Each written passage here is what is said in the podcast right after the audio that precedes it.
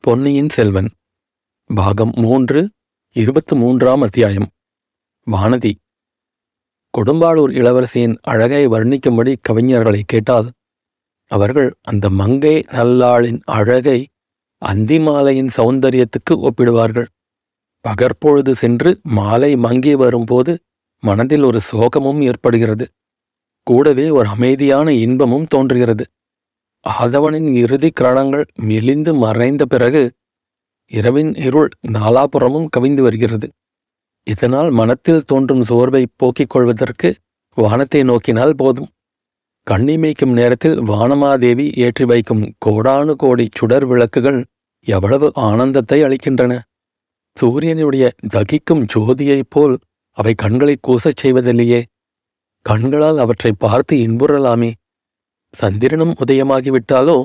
கேட்க வேண்டியதில்லையே. துச்சுடர் போன்ற முழுமதியின் நிலவில் உலகம் பூரிக்கிறது. உள்ளமும் உடலும் பூரிக்கின்றன. மாலை வந்ததும் தாமரைகள் கூம்புவது என்னமோ உண்மைதான். ஆனால் விண்மீன்களுடன் போட்டியிடுவது போல் மல்லிகை மொட்டுக்கள் வெடித்து மலர்ந்து அவற்றின் நறுமணத்தினால் வானமும் பூமியும் போதை கொள்கின்றன அல்லவா? அஸ்தமித்ததும் பட்சிகளின் குதூகலத் துவனிகள் ஓய்ந்து விடுகின்றன என்பது உண்மைதான். ஆனால் அதோ தேவாலயத்திலிருந்து வரும் சேமக்கல சத்தமும் நாதஸ்வரவாத்தியத்தின் இன்னிசையும் இப்போது எவ்வளவு மதுரமாயிருக்கின்றன. மணிமாடங்களின் மீதிருந்து மென்மையான விரல்கள் மீட்டும் வீணையும் யாழும் எத்தகைய இன்ப கீதத்தை எழுப்புகின்றன. கொடும்பாளூர் இளவரசி வானதியின் அழகில் இப்படியே சோகத்தின் சாயலும் களிப்பின் மெருகும் இனம் தெரியாதபடி கலந்து போயிருந்தன. அழகுக்கு ஒத்தபடி அவளுடைய சுபாவம் இருவகைப்பட்டிருந்தது. ஒரு சமயம் அவளை பார்த்தால் துயரமே உருக்கொண்ட சந்திரமதியையும் சாவித்திரியையும் போலிருக்கும். இன்னொரு சமயம் பார்த்தால் ரம்பையும் ஊர்வசியும் தேவர் உலகில் இப்படித்தான் ஆடிப்பாடிக் கொண்டு இருந்திருப்பார்கள் என்று தோன்றும். கோவலனுடைய காதலில் கழித்த மாதவியைப் போல் ஒரு சமயம் அவள் இன்ப உயிர் சிலையாக விளங்குவாள். மற்றொரு சமயம் கணவனை பறிகொடுத்த கண்ணகியின் சோக வடிவம் இதுதானோ என்று கருதும்படி இருக்கும். ஒரு சமயம் வடிவேலரின் மையலுக்கு உள்ளாகி இதயம் கலந்து நின்ற வள்ளியைப் போல் தோன்றுவாள். இன்னொரு சமயம் தேவலோகமெல்லாம் களிக்கூத்தாடும்படி கார்த்திகேயருக்கு மாலையிட்டு மகிழ்ந்த தெய்வ யானை இவளைதான் என்று எண்ணி மகிழும்படி ஆனந்த உருவாகி விளங்குவாள். சேர்ந்தாற்போல் பல தினங்கள் வானதியின் முகத்தில் ஒரு சிறு புன்னகையை கூட காண முடியாது. வேறு சில நாட்களில் அவள் ஓயாது சிரித்து கொண்டே இருப்பாள். அந்தச் சிரிப்பின் ஒலி கோடானு கோடி நுண் துளிகளாகி காற்று வழியில் கலந்து உலகத்தையே ஆனந்த பரவசப்படுத்தும். வானதியின் இத்தகைய இருவகை சுபாவத்துக்குக் காரணம் அவளுடைய பிறந்த வேளையும் வளர்ந்த காலமும் என்று ஊகிக்கலாம். அன்னையின் கற்பத்தில் அவள் இருந்தபோது கொடும்பாளூர் சிறிய வேளார் கொடிய போர்களில் ஈடுபட்டிருந்தார். வெற்றிச் செய்தியும் தோல்விச் செய்தியும் மாறி மாறி வந்து கொண்டிருந்தன. இவை அவளுடைய அன்னையின் உள்ளத்தில் களிப்பையும் துயரத்தையும் மாற்றி மாற்றி உண்டாக்கின. வானதி பிறந்த சில காலத்துக்குப் பிறகு அவளுடைய அன்னை காலமானாள் பிறகு வானதியை அவளுடைய தந்தை கண்ணுக்கு கண்ணாக வளர்த்து வந்தார். ஆனால் இதுவும் நீடித்திருக்கவில்லை. வீராதி வீரராகிய வானதியின் தந்தை அருமை மகளை முன்னிட்டு கூட அரண்மனையிலேயே உட்கார்ந்திருக்க விரும்பவில்லை. வீரபாண்டியன் ஓடி ஒளிந்த பிறகும் அவனுக்கு துணை வந்த ஈழத்துப் படைகளை துரத்தி கொண்டு இலங்கை சென்றார். அங்கே போர்க்களத்தில் உயிர் நீத்து சரித்திரத்தில் ஈழத்துப்பட்ட சிறிய வேளார் என்ற பட்டப்பெயர் பெற்றார். பின்னர் வானதியின் வாழ்க்கை சில காலம் ஒரே துயரமாயிருந்தது. தாயை இழந்து தகப்பனாரால் வளர்க்கப்பட்ட பெண்கள்தான் அந்த சோக உணர்ச்சி எத்தகையது என்பதை அறிய முடியும். பெற்றோரில்லா பெண் கொடும்பாளூர் அரண்மனையில் சீராட்டி வளர்க்கப்பட்டாலும் அவளுடைய உள்ளத்தில் தந்தை பெற்றிருந்த இடத்தை யாரும் பெற முடியவில்லை. அதற்கு பலரும் பலவிதமாக ஆறுதல் கூறினார்கள். வருந்தாதே குழந்தை உன் தந்தை உன் வயிற்றில் வந்து மீண்டும் வீர மகனாக பிறப்பார். உலகம் வியக்கும்படியான அற்புத வீரச் செயல்களை புரிவார் என்று ஒருவர் கூறினார். இவ்வார்த்தைகள் வானதியின் உள்ளத்தில் ஆழ்ந்து பதிந்து வேர் ஒன்றின அருமை தந்தையை பிரிந்ததினால் ஏற்பட்ட துயரத்தையும் சோர்வையும் கற்பனை மகனைப் பற்றி எண்ணுவதிலே போக்கிக் கொள்ள முயன்றாள். அதில் ஓரளவு வெற்றியும் அடைந்தாள். தனக்கு பிறக்கும் குமரன் எப்படி எப்படி இருப்பான் எந்தெந்த மாதிரி நடப்பான் எத்தகைய வீரச் செயல்களை புரிவான் என்ற மனோராஜ்யத்தில் நாள் கணக்காக மூழ்கி விடுவாள் கற்பனை கண்ணின் மூலமாக அந்த வீர மகன் தூர தூர தேசங்களுக்குச் சென்று மாபெரும் யுத்தங்களில் வெற்றி பெறுவதை பார்த்தாள். வேகமாக திரும்பி வந்து அவன் அடைந்த வெற்றியின் காணிக்கைகளை எல்லாம் தன்னுடைய காலடியில் சமர்ப்பிப்பதை பார்த்தாள். அவன் மணிமுடி தரித்து வீர சிம்மாசனத்தில் அமர்ந்திருப்பதை பார்த்தாள். ராஜாதி ராஜாக்கள் வந்து அவனுக்கு கப்பம் கட்டி அடிபணிவதை பார்த்தாள். அவனுடைய திருமுகத்தை கண்டதும் ஜனத்திரர்கள் பூரண சந்திரனைக் கண்ட மகா கடலைப் போல் பொங்கி எழுந்து அலைமோதி ஆரவாரிப்பதை பார்த்தாள். நூறு நூறு கப்பல்களின் வீரர்களை ஏற்றிக்கொண்டு அவன் கடல்களை கடந்து சென்று அப்பால் உள்ள நாடுகளிலே வெற்றி கொடி நாட்டுவதை பார்த்தாள். அன்னையே நான் அடைந்துள்ள இத்தனை பெருமைக்கும் காரணம் நீயே அல்லவா? என்று தன்னிடம் அடிக்கடி அவ்வீர மகன் வந்து கூறுவதையும் கேட்டாள். அந்த அறியாத பேதை பெண் சில சமயம் தன் ஆளிலை வயிற்றை தொட்டு தடவி பார்த்து கொள்வாள். தன் கற்பனை மகன் ஒருவேளை வயிற்றில் வந்துவிட்டானோ என்றுதான். பழந்தமிழ் நாட்டில் ஆண்கள் பெண்கள் அனைவரும் பாரத கதையை கேட்டு அறிந்திருக்கிறார்கள். குந்தி தேவி குழந்தை பெற்ற விதத்தை பற்றியும் கேட்டிருந்தார்கள். அதுபோல் எந்த தெய்வம் வந்து தனக்கு குழந்தை வரம் கொடுக்கப் போகிறது என்று எண்ணி எண்ணி அவள் வியப்பதுண்டு. அப்போதெல்லாம் யாரையும் மணந்து கொள்வதைப் பற்றியே அவள் எண்ணவில்லை. வயது வந்த பிறகு உலகம் ஓரளவு தெரிந்த பிறகு கணவன் ஒருவனை மணந்தே ஆக வேண்டும் என்றும் அவன் மூலமாகவே குழந்தை பேற்றை அடைய வேண்டும் என்று அறிந்தாள். அப்போதும் கணவனைப் பற்றி அதிகமாக மனோராஜ்யம் செய்யவில்லை. பழையாறை அரண்மனைக்கு போன பிறகு அவளுடைய வாழ்க்கையிலும் மனப்போக்கிலும் மாறுதல் ஏற்பட்டது. குந்தவை தேவியின் பெருமிதம் கலந்த அன்பு அவளுக்கு ஆறுதலும் குதூகலமும் அளித்தன.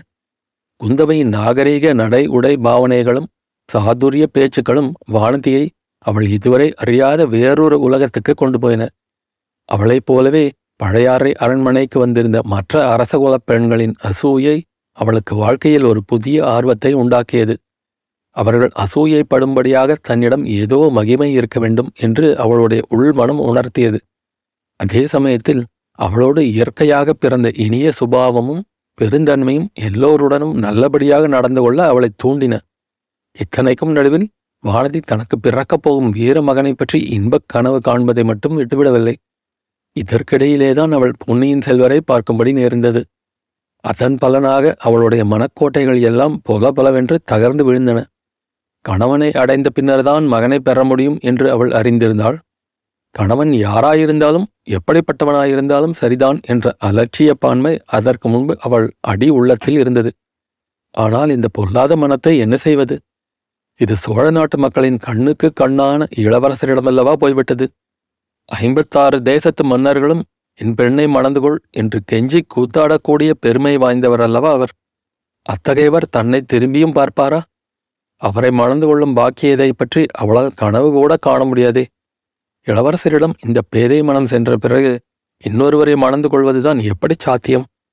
ஆகையால் தன் வயிற்றில் பிறக்கப் போகிற வீரகுமாரனை பற்றி இத்தனை காலமும் அவள் கட்டி வந்த மனக்கோட்டைகள் எல்லாம் சிதறிப்போகத்தானே வேண்டும். இதையெல்லாம் நினைக்க நினைக்க அவளுடைய உள்ளம் வெடித்துவிடும் போல் இருந்தது. மறுபடியும் பழையபடி சோக வடிவானாள். அவளுடைய மனத்தை அறிந்து கொண்ட இளைய பிராட்டி அவளிடம் விசேஷ அன்பும் ஆதரவும் காட்டினாள். தன்னால் இயன்ற வரையில் வானதியை உற்சாகப்படுத்த முயன்றாள். பொன்னியின் செல்வரிடம் அவளுடைய உள்ளம் சென்றது. அப்படியொன்றும் பிசகான விஷயமில்லை என்றும் நடக்க முடியாத காரியமும் அல்லவென்றும் குறிப்பாக உணர்த்தி வந்தாள். குடந்தை ஜோதிடர் வானதிக்கு பிறக்கப் போகும் மகனைப் பற்றி கூறியது அவளுடைய உள்ள கனலுக்கு தூபம் போட்டு வளர்த்தது. அவளுடைய மனோராஜ்யம் மேலும் விரிவடைந்து கொண்டே வந்தது. மனச்சோர்வும் குதூகலமும் மேலும் துரிதமாக மாறி மாறி ஏற்பட்டன. ஏக்கத்தினால் ஏற்பட்ட மனவேதனை பொறுக்க முடியாமல் இருந்தது போல் மகிழ்ச்சியினால் ஏற்பட்ட கிளர்ச்சியையும் அவளால் சகித்துக் கொள்ள முடியவில்லை. இரண்டும் மிதமிஞ்சி போனபோது மயக்கம் போட்டு விழுந்தாள். இயற்கை அருளிய இந்த மயக்க மருந்து சாதனத்தினால் அவள் தன் உயிரை காப்பாற்றிக் கொண்டு வந்தாள். தஞ்சைக்குச் சென்றிருந்தபோது வானதி பார்த்த பராந்தக சக்கரவர்த்தி நாடகமும் அன்றிரவு அவள் கேட்ட அபய குரலும் கண்ட பயங்கர காட்சியும் அவளுடைய மனக்குழப்பத்தை அதிகமாக்கின. கொடும்பாளூர் வம்சத்துக்கும் பழுவூர் சிற்றரசர் குலத்துக்கும் ஏற்பட்டிருந்த தீராத பகையின் அளவை அவள் அன்று நன்கு அறிந்து கொண்டாள். பழுவூர்காரர்கள் சோழ நாட்டில் அப்போது அடைந்திருந்த செல்வாக்கின் அளவையும் தெரிந்து கொண்டாள். இளவரசர் அருள்மொழிவர்மர் விஷயத்தில் தன் மனோரதம் ஈடேற பழுவேட்டரையர்கள் அனுமதிப்பார்களா? அவர்கள் அனுமதித்தாலும் அவர்கள் வீட்டு பெண்கள் சும்மா இருப்பார்களா? பழுவூர் இளையராணி சம்மதிப்பாளா? அவளுடைய செல்வாக்கும் சக்தியும் உலகம் அறிந்தவை. நந்தினியை நினைக்கும் போதெல்லாம் அழகிய நாகப்பாம்பின் நினைவு வானதிக்கு வந்தது. இளைய பிராட்டியின் பேரில் அவளுடைய பகைமையைப் பற்றி அறிந்து கொண்டிருந்தாள். அது தன் பேரிலும் பாயும் அல்லவா? ஏன் பொன்னியின் செல்வரையே அந்த விஷனாகம் தீண்டினாலும் தீண்டக்கூடும்? நள்ளிரவில் நோயாக படுத்திருக்கும் சக்கரவர்த்தியின் முன்னால் நந்தினியை ஒத்த வடிவம் ஒன்று நின்றதே. அது உண்மையில் நந்தினிதானா? சக்கரவர்த்தி அப்படியெல்லாம் பீதி நிறைந்த குரலில் ஓலமிட்ட காரணம் என்ன? இளைய பிராட்டி இதை பற்றியெல்லாம் ஏன் தன்னிடம் எதுவும் பேசுவதற்கு மறுக்கிறாள்? ஆமாம் இளைய பிராட்டியின் மனமும் மாறிப் போயிருக்கிறது தன்னிடம் முன்பெல்லாம் போல் அவ்வளவு கலகலப்பாக பேசுவதில்லை. அடிக்கடி தன்னை விட்டுவிட்டு தனிமையை நாடி போய்விடுகிறார். அவரை ஏதோ பெருங்கவலை பீடித்திருக்கிறது. ஒருவேளை பொன்னியின் செல்வரை பற்றிய கவலைதானோ என்னவோ. அதனாலேதான் தன்னிடம் அதை பற்றி சொல்வதற்கு மறுக்கிறார் போலும். இன்றைக்கு கூட திடீரென்று இளைய பிராட்டி காணாமல் போய்விட்டார். அவர் இல்லாத சமயங்களில் இந்த பெண்கள் என்ன பாடுபடுத்துகிறார்கள்? என்ன கொட்டம் அடிக்கிறார்கள் கவலை என்பதை அறியாதவர்கள். எது எப்படி போனாலும் அவர்களுடைய கும்மாளத்துக்கு குறைவு ஒன்றும் கிடையாது. அவர்களுடைய கேலி பேச்சுக்களை வானதியினால் எப்போதும் சகித்துக் கொள்ள முடிவதில்லை. அதுவும் இந்த இரண்டு மூன்று தினங்களாக ஒரே சோகக் கடலில் வானதி ஆழ்ந்திருந்தபடியால் அவர்களுடைய வீண் பேச்சுக்கள் அவளுடைய காதில் நாராசமாக விழுந்தன. இளைய பிராட்டி எங்கேதான் போயிருப்பார் என்று தேடிக்கொண்டு புறப்பட்டாள். மூத்த மகாராணியின் அரண்மனையில் ஏதோ சபை கூடியிருக்கிறதென்றும் அங்கே போயிருக்கிறார் என்றும் தெரிந்து கொண்டாள். ஆகையால் அந்த அரண்மனைக்கு சென்றாள். வானதி போவதற்குள் அங்கே சபை கலைந்து விட்டது. பெரிய மகாராணியும் அவருடைய செல்வப் புதல்வர் மதுராந்தகரும் அந்தரங்கமாக பேசிக்கொண்டிருக்கிறார்கள் என்று அறிந்தாள். எதனாலோ இந்த செய்தி வானதிக்கு மேலும் கவலை உண்டாக்கியது. அங்கிருந்து மறுபடியும் புறப்பட்டாள். அரண்மனை வாசலை ஜனத்திரளின் பெரும் இரைச்சல் கேட்டது. விஷயம் இன்னதென்று தெரியவில்லை. இளைய பிராட்டியை உடனே பார்க்க வேண்டும் என்ற ஆர்வம் மிகுந்தது. அரண்மனையில் சேடிப் பெண்களை ஒவ்வொருத்தையாக விசாரித்தாள். சற்று முன்னால் ஆழ்வார்க்கடியான் என்னும் வீர வைஷ்ணவனுடன் இளைய பிராட்டி அந்தரங்கமாக பேசிக் கொண்டிருந்ததாகவும் பிறகு அரண்மனை தோட்டத்து ஓடையை நோக்கிச் சென்றதாகவும் ஒரு சேடி கூறினாள். இளைய பிராட்டி தனிமையை நாடிச் செல்லும் சமயங்களில் யாரும் வந்து தொந்தரவு செய்வதை இப்போதெல்லாம் அவர் விரும்புவதில்லை. ஆகையால் உடைப்பக்கம் இளைய பிராட்டியை தேடிக் கொண்டு போகலாமா வேண்டாமா என்று வானதி தயங்கினாள். அச்சமயம் வாரிணி என்னும் மங்கை ஓட்டமாக ஓடி வந்தாள் பொன்னியின் செல்வர் கடலில் மூழ்கிவிட்டாராம் என்ற பயங்கர செய்தியை சொல்லிவிட்டு அலறி அழுதாள். மற்ற பெண்களும் இதை கேட்டு ஓவென்று கதறத் தொடங்கினார்கள். வானதிக்கோ முதலில் எவ்வித உணர்ச்சியும் உண்டாகவில்லை. சும்மா நின்றவளை மற்ற பெண்கள் உற்று நோக்கினார்கள். அடிப்பாவி உன்னுடைய துரதிர்ஷ்டத்தினால்தான் இளவரசர் கடலில் மூழ்கினார் என்று அவ்வளவு கண்களும் அவளை நோக்கி இடித்துச் சொல்வது போல் காணப்பட்டன. வானதியினால் அதற்கு மேல் பொறுக்க முடியவில்லை. அங்கு நிற்கவும் முடியவில்லை. அரண்மனை தோட்டத்து ஓடையை நோக்கி ஓடினாள். ஓடையை நோக்கி ஓடிக்கொண்டிருந்தபோது வானதியின் உள்ளமும் ஓடிக்கொண்டிருந்தது. இளவரசர் கடலில் மூழ்கிவிட்டார் என்ற வார்த்தைகளின் பொருள் அவளுக்கு விளங்கியது. அதனால் ஏற்பட்ட அதிர்ச்சியை மீறிக்கொண்டு மற்றொரு எண்ணம் மேலெழுந்தது. சென்ற சில தினங்களாக தண்ணீரை பார்க்கும் போதெல்லாம் அதில் இளவரசரின் முகம் பிரதிபலித்துக் கொண்டிருந்தது. கரையில் நின்று பார்க்கும் போதெல்லாம் அவருடைய முகம் தத்ரூபமாக தண்ணீரில் தோன்றும். தொடுவதற்கு போனால் மறைந்துவிடும். அதன் காரணம் என்னவென்பது வானதிக்கு புலனாயிற்று. இளவரசர் கடலில் மூழ்கிய போது என்னை நினைத்துக் கொண்டிருக்கிறார் என்னை அழைத்துமிருக்கிறார் அதை அறியாமல் பாவி நான் கரையிலேயே நின்று வேடிக்கை பார்த்து கொண்டிருந்தேன். ஆஹா என்ன தவறு செய்துவிட்டேன்? போனதை நினைப்பதில் இனி பயனில்லை. இனி செய்ய வேண்டியது என்ன? வேதே பெண்ணே இனி செய்ய வேண்டியதை பற்றி யோசிக்கவும் வேண்டுமா? யோசிப்பதற்கு என்ன இருக்கிறது? அரண்மனை தோட்டத்தை அடுத்துள்ள ஓடை அரசலாற்றில் கலக்கிறது. அரசலாறு கடலில் போய் சங்கமமாகிறது. கடலின் அடியில் காத்திருக்கிறார் இளவரசர். எனக்காகத்தான் காத்து கொண்டிருக்கிறார். கடலின் அடியில் முத்துக்களாலும் பவளங்களாலும் ஆன அற்புத மாளிகையில் எனக்காக காத்து கொண்டிருக்கிறார். அவரை சந்திக்கப் போகாமல் இந்த உலகத்தில் எனக்கு வேறென்ன வேலை? யாருக்காக நான் இங்கே இருக்க வேண்டும்? இவ்வாறு வானதி தீர்மானம் செய்ததும் அவள் உள்ளத்தில் ஒருவித அமைதியே உண்டாகிவிட்டது. அவளது பரபரப்பு அடங்கிவிட்டது. துயரம் நீங்கிவிட்டது. கவலை தீர்ந்துவிட்டது.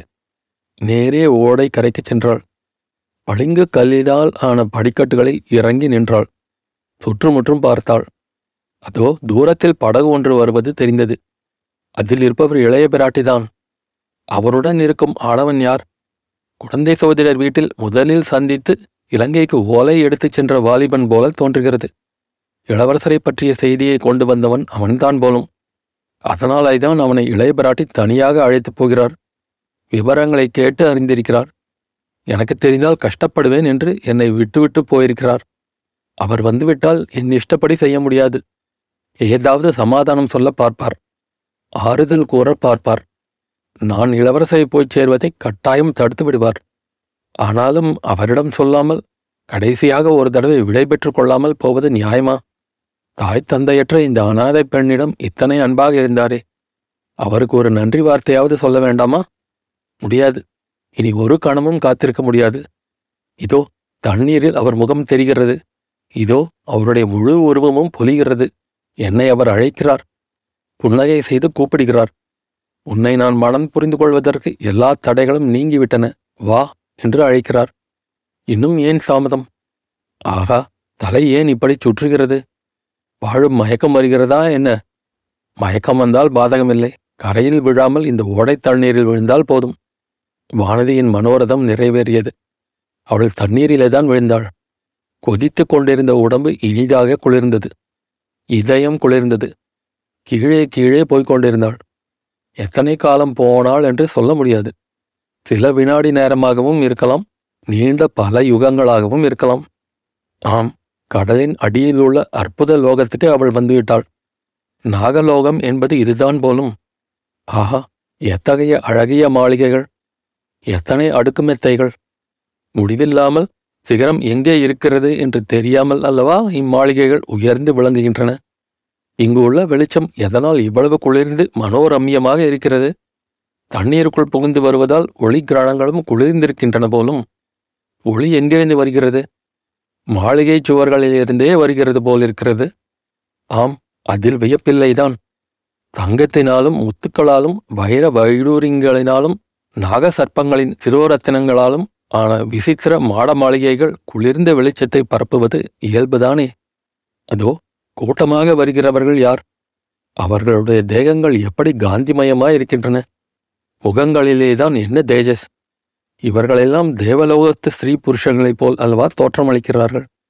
நாம் வந்திருப்பது ஒருவேளை நாகலோகம் இல்லையோ தேவலோகத்துக்கு வந்து விட்டோமோ பிறகு கனவுக்குள் ஒரு கனவைப் போல சில நிகழ்ச்சிகள் அதிவேகமாக நடந்தேறின.